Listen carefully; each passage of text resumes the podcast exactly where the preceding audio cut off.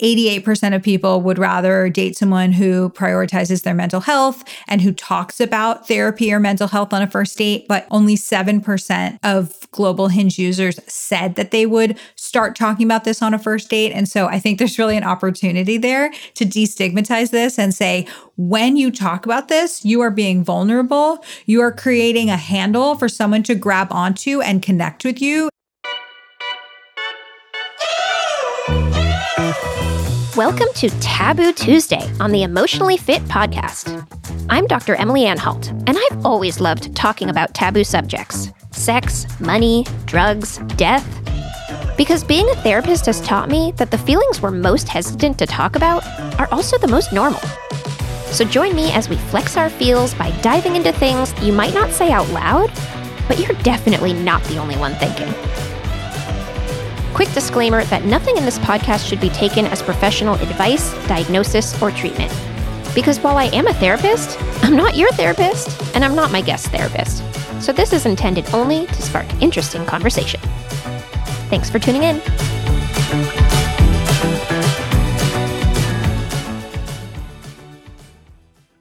Hey there, Fit fans. I am so excited for today's Taboo Tuesday, which will be with behavioral scientist turned dating coach Logan Ury, who is the author of the best selling book, How to Not Die Alone. As the director of relationship science at the dating app Hinge, Logan conducts research to understand and help people find love. After studying psychology at Harvard, she ran Google's behavioral science team, the Irrational Lab, and Logan now lives in the Bay Area with her husband, Scott. Logan, thank you so much for being here today. Yay! So happy to be with you, Emily. I think you're my number one favorite person to follow on Twitter, and we've become friendly over the last few years. And you did help me out with my book as well. So, very happy to be your guest here. Oh, the feeling is so mutual, and it's my honor. I'm so excited to dig into this very interesting crossover of taboo topics. We sort of have the sex angle, the therapy angle, so, what we'll be talking about today is what it means to talk about mental health and therapy on dates, especially early dates, and what the research shows about it. But before we get there, Logan, tell us a little bit about yourself and how you found yourself in this role of director of relationship science at Hinge. You know, I feel like looking back on my career, I'm like, did I know where I was going? Did I know what I was doing? And I would say I really knew the domain. I knew that I loved dating and relationships, and that was really important to me. And then when I quit my job at Airbnb about five years ago, when I was trying to figure out what's my place in this field, I sort of just went one step at a time. And so for me, it was working with this relationship scientist named Eli Finkel and figuring out, okay, like I'm super interested in this. I see that Eli is amazing in the academic world, but how could I bring that to the average person? And maybe my role is being a translator and then work as a dating coach and really get those stories and do my own research and test my theories. If someone's having this problem and I give them this advice, what happens to them? And really honing my advice about dating like a scientist, things like that. And then I got a book deal with Simon and Schuster and wrote my book How to Not Die Alone. And through that, which gave me a lot of credibility and helped me develop my philosophies, I was able to get this great job at Hinge. And so I've been working there for about two and a half years, and it's just so fun. Every day I get to think about dating, think about trends in dating. If I have a hunch, I get to test what's going on in dating. And so it's really a dream job to be able to basically run experiments and do research on a topic that I never get sick of thinking thinking about? I'm imagining that your work probably has informed your own relationships, romantic and otherwise. How have you seen that be true?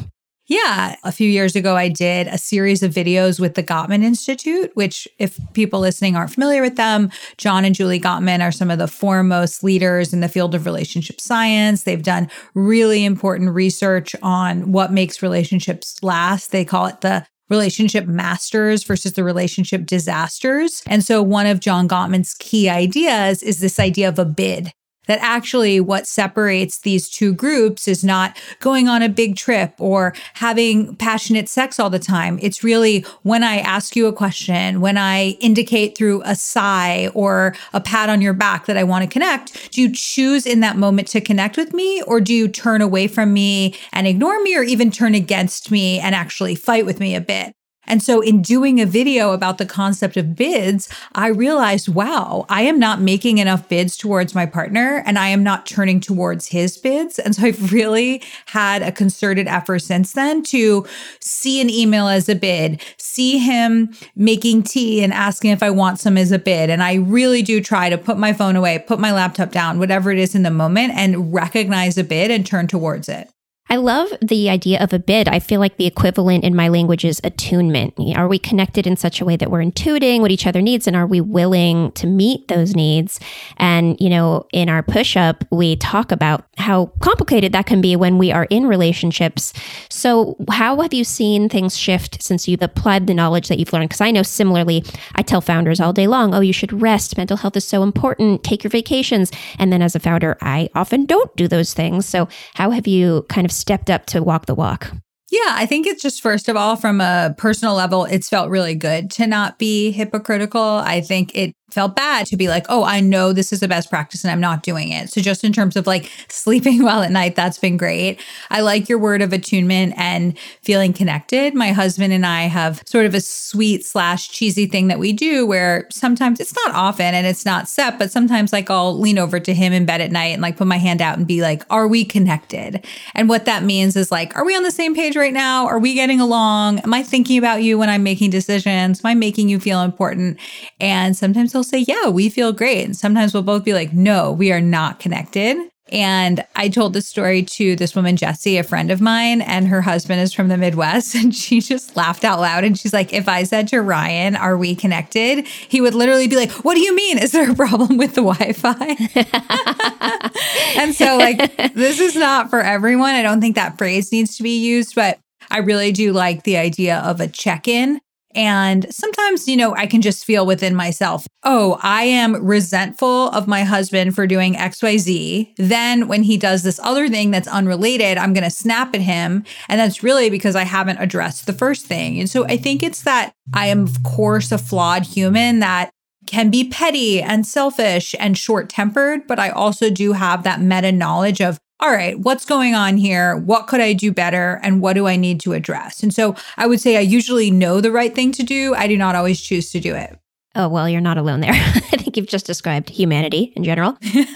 I love the idea of the check in, though. I think that's wildly undervalued how powerful can be just to take an intentional moment to be back on the same page with your person. So, totally. Tell us what is one thing that has surprised you from all of the research you've done on dating and sex and relationships? Yeah. So my Hinge research is super interesting because my first day at Hinge was March 3rd, 2020. And so, of course, we know what else happened at the beginning of March 2020. And so I had never worked at Hinge, so I didn't know what it would be like. And I couldn't compare Hinge during the pandemic versus Hinge not during the pandemic. But I really think it was a unique time to become basically like an in house researcher. And so, really tracking from early March until now what's going on with dating, how are people dating differently. And there were so many interesting themes. There was the rise of video date and the phone call, there was people feeling really isolated, spending a lot of time alone, getting more intentional. Who am I? What do I want? There were, you know, supposedly the hot vax summer of last year, which we actually found in our research was people were like, no, I have, I'm afraid of a dance floor makeout. I want a relationship and somebody to hold me while I cry about all the stuff that I lost or literally people that I lost. And so, really, just being able to track the national and international narrative around what was changing with dating and still doing that work, I think has been so fascinating because I love one on one coaching, but I'm only working with a small pool. With my hinge data, I'm really seeing how millions of people around the world are dating and dating differently. It sounds like one of the things you found too is that it is becoming more common, more acceptable, less stigmatized to bring the topic of mental health and therapy to the table, even on a first date. Tell us more about that. Yeah, so this was actually inspired by a coaching session I did in the fall of last year where I was talking to this guy. He was so sweet. He was about 27 And there was just some disconnect for him. I was just getting to know him, and there was something going on where he would get first dates, but he wouldn't get from the first date to the second date. And I really like these knotty problems. And I was trying to figure out what was going on his first date. So I was like, what do you talk about on these dates? And he's like, well, I often mention that I had been in Y Combinator, this business accelerator. And he was just talking so much about business. And I, you know, kind of teasing him. I was like, look, buddy, being in YC is not a personality. and I think you need to bring something else to the date. And I was like, what about reading? Do you like to read? And he's like, Yes, but I read a lot of self help books. And so I would never bring that up. And I was like, Why? And he's like, Oh, it would be so embarrassing to talk about mental health on a first date. And I was like, ding, ding, ding. This is the next thing that I'm going to research. And so it was really this 27 year old having trouble connecting, getting past the first date, saying to me, I don't talk about mental health or self help on a date. And so then I did all this research at Hinge and I, I work with a great research team, really good partners there. And we basically found out that more than ever, people are really prioritizing mental health. And so people said to us, it's been a hard two years. I've done the work, I've improved myself, and I want to be with someone who is on the same journey and has done the work. And so we found that 88% of hinge daters would prefer to date someone who's prioritizing their mental health and actually probably my favorite stat, which is that not only is bringing up therapy on a first date a good sign, not a bad sign, you're actually more likely to get a second date if on the first date you mention that you go to therapy. Oh, yeah. Hallelujah to that. Something I talk about a lot is I feel like up till now, our relationship philosophy has been I'll take care of you if you take care of me. But that I think it's really time that we switch to I'll take care of me for you if you'll take care of you for me. And I think going to therapy is one of the ways that we make sure that our partner does not have to be our therapist and that we are not playing out all of our shit on our partner that we should actually be working through ourselves. I've also seen some funny memes that, you know, it used to be that on a first date you would say, like, what do you do or where did you go to school? And now it's like, what kind of therapy are you in to work through your issues? Let's just cut to the chase immediately. Yeah, I absolutely love that switch that you just made. I think that's really strong and that really resonates with the what I heard in my research. And so I remember speaking to this woman who was like, hey, I was not put together. I had a bunch of issues. I had family stuff I need to work through, but I have done that. I have done the work. And so when I was looking for a woman to marry, I wanted someone who had also done the work. And people just say that phrase so often. Are you doing the work? Have you done the work? And I think that also speaking of memes, people don't want a date to be a therapy session or they don't want to feel like somebody, you know, arrives to the date and dumps a bunch of stuff on them and wants to process it because they refuse to go to therapy. And so I think there really is a feeling of like, hey, let's both be our best selves. And part of that is talking about therapy or the importance of mental health on a date. And one more thing I'll add is that I really think this has been a pretty quick change. Like, obviously, you are in this space of mental health and the conversation around it. But I would say, like, even five years ago, I think this topic was much more stigmatized. Definitely. And I think with the rise of, you know, therapy and coaches on Instagram, there's a lot of mental health TikTok. I think there's so many podcasts that talk about this, but I really think the driver is the pandemic. It was very hard. People needed help. And in seeking help, people said, This mattered to me. I want to find someone who also did this. And so I really feel like it's gone from this, oh no, what an awkward, stigmatized thing to talk about, to yes, show me the receipts from your therapist. yeah. You know, it's funny too. It's so very common that people come into therapy wanting support with a particular thing. And you find out pretty quick that that particular thing is just one little symptom of deeper patterns and more complicated dynamics. And so my feeling is that the pandemic was kind of a foot in the door for work that we all need to do in an ongoing way. So, Logan, I'm curious, what advice would you give to someone who's jumping into the dating pool and unsure how much to disclose about their own mental health journey on a first date, on a second date? I've been thinking about this a lot. And inspired by the mental health research that we did, kind of this big campaign that we had around the hottest accessory for dating in 2022 is going to be talking about your mental health. Hinge actually just came out with this idea of self care prompts. So now you can put on your profile some of the ways that you do this. So even before the first date, you can say, My therapist would tell you that I dot, dot, dot, or one of my boundaries is dot, dot, dot. And so I think that's a really cool way to kind of explicitly bring it to the table and be like, I'm the kind of person that goes there. I'm deep. It's not even about expressing what the boundary is. It's like, hey, boundary is a word that I know. And so if you're thinking about the dating journey, it's like you could choose to use a self care prompt on Hinge to talk about that up front on a date, what I would say is it's something that you could talk about, but I really want you to own your narrative. I don't want you to apologize. And this is something that I coach people on all the time. So I had a client who had a difficult relationship with her family. And it actually was so embarrassing to her and created so much shame that she wasn't dating. And so we spent a lot of time crafting what she would say. And it was really simple. It was something like, you know, I'm from X state. I don't go there that often. Unfortunately, I'm not that close with my family, but that has actually made me even more focused on creating a family. And so I have friends that feel like family, and I'm really excited to create my own family one day. And so it was really about knowing what she wanted to say, not apologizing, not asking for permission, but basically saying, like, here's what happened, here's how I'm dealing with it, and here's how I'm moving forward. And so, with any mental health issue, that's also something that someone could say, whether it's something like anxiety, depression, OCD. You want to share it at a point where you feel like the person deserves it or has earned that intimacy. That's not necessarily on the first date, although it could be, but it's really about saying, This is something in my life that will impact you potentially, but I am not asking you to take care of me. I am asking for you to be curious, ask questions, and really explore this with me as you get to know me. It's a perfect example of something we talk about at COA called boundaried vulnerability.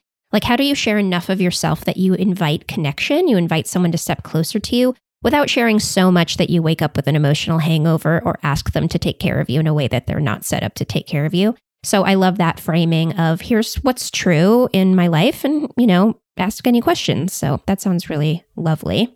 Yeah, I love that. I would just add, I just did a book event with Allison Raskin. She wrote a great book called Overthinking About You. And it is specifically about dating with anxiety, depression, and or OCD. And she talks about her personal journey, but she also has some really good advice there from lots of researchers and therapists. And so that's a book that I would recommend people check out.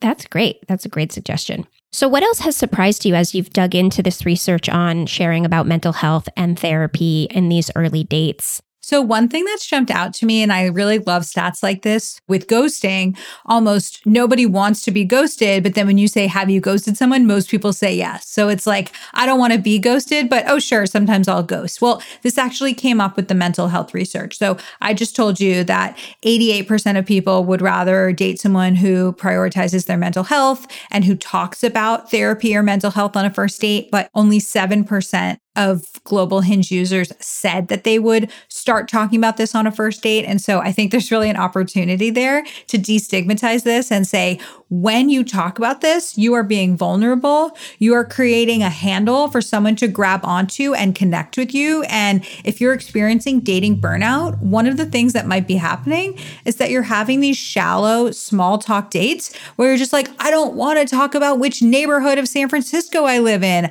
I don't want to talk about my ideal trip. Like, I've done that a million times. It's not fun. But you know what is fun? Having a conversation about what's actually going on for you and using the mental health or therapy angle to enter that could be great. For example, you could say something like, one thing I've been talking about with my therapist recently is putting myself first over my friends. I love my friends and I will always say yes to them, but I realized that I was starting to resent them because I was saying yes so often that I wasn't prioritizing myself. And so now I'm doing you know, XYZ training program. And I'm really making sure that I go to my sessions and that I connect with the network and I see my friends as often as I can. But it has felt really good to put myself first in a new way.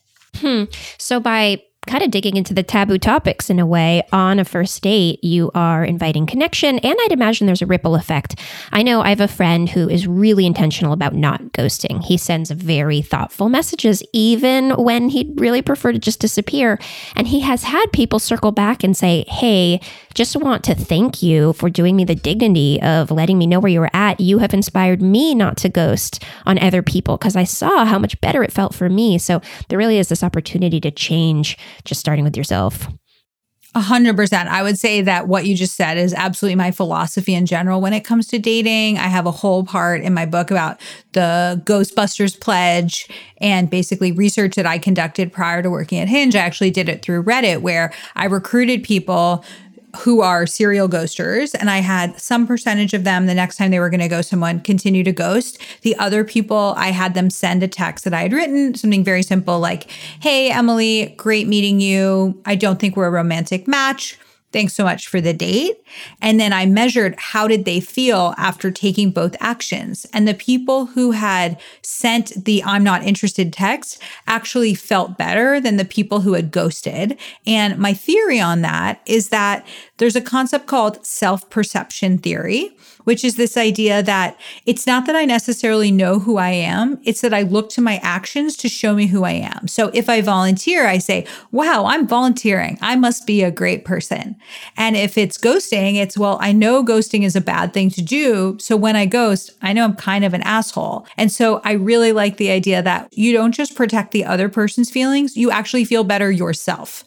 What a profound piece of information that we have so much more agency to make change for ourselves and for the people we're connecting with than I think we give ourselves credit for. Any last piece of advice or thoughts or anything that's on your mind right now as you think about people who are, you know, their gears are turning about how to apply this in their own dating life? This is definitely in line with Brene Brown and all the amazing work she does on vulnerability. But so often, the thing that we think makes us ineligible for dating is actually the thing that makes us approachable, relatable, lovable, special. And so, for example, I have a friend who was in a sex cult, and this was something that he had spent a lot of money on. He's super smart, but he had been embarrassed that he had fallen into this. And it was something that it was hard for him to talk about on dates. But he decided, no, I'm going to come forward with it. People will figure it out And then he met this woman. And when he told her, she was like, Great, I'm sober. I'm a recovering alcoholic. Like, we're in this together. And she felt so much more comfortable. And what she said to me is, His baggage matched my baggage. And it made her feel like she could be real. She could be vulnerable. She could be herself. She could connect. And so, if there's something about you that you feel shame around, what if you actually turn that story around and say, This is what makes me relatable? This is what makes someone feel comfortable in my presence and I do need to own that narrative, but it's not something to hide, it's something to share. It will help someone connect with you and feel more comfortable. I absolutely agree that compatibility is when someone's issues are complementary to my own. like we're all just navigating our own stuff in this crazy world. So thank you so much, Logan. And the way that we end our Taboo Tuesdays is I'm going to show you a list of taboo questions that are about all kinds of different topics. And you can pick whichever one that appeals to you, read it out loud, and then answer it. Okay. The taboo question I'm going to answer is what is the most recent thing, item, vacation, experience, etc. that you splurged on? For me, I got married 2 years ago in summer of 2020, but because of COVID and my husband was dealing with a cancer diagnosis at the time. We did not have a big celebration. We didn't have anything with our friends and family.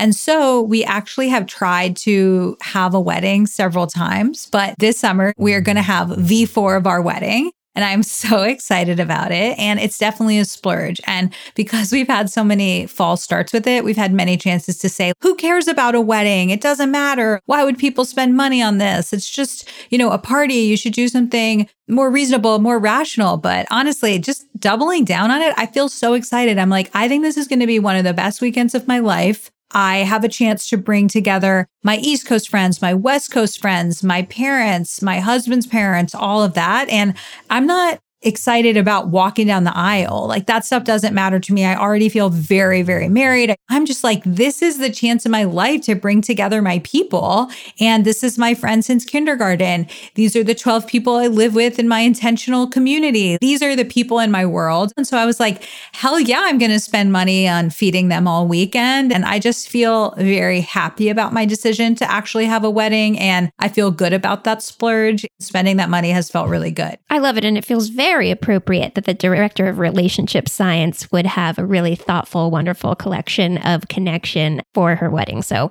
that's beautiful. And Logan, thank you so much for coming on to Taboo Tuesday. Where should people find you who want to connect? Yes. Well, first of all, thank you for having me, Emily. Of course, love your Twitter and Coa and all the content that you're putting out there. If people want to connect with me, they can follow me on Instagram or Twitter at Logan Ury. I also teach these really fun interactive dating workshops, and people can check out the upcoming one for Date Smarter at loganury.com. And then, of course, I have my book, which is also an audiobook called How to Not Die Alone. Amazing. Thanks so much, Logan. Thanks for listening to Emotionally Fit, hosted by me, Dr. Emily Anhalt. New Taboo Tuesdays drop every other week. How did today's taboo subject land with you? Tweet your experience with the hashtag emotionally fit and follow me at Dr. Emily Anhalt. Please rate, review, follow, and share the show wherever you listen to podcasts. This podcast is produced by Coa, your gym for mental health, where you can take live therapist led classes online. From group sessions to therapist matchmaking, Coa will help you build your emotional fitness routine. Head to joincoa.com, that's joincoa.com, to learn more and follow us on Twitter and Instagram at joincoa. From Studio Pod Media in San Francisco, our producer is Katie Sunku Wood. Music is by Milano. Special thanks to the entire Coa crew.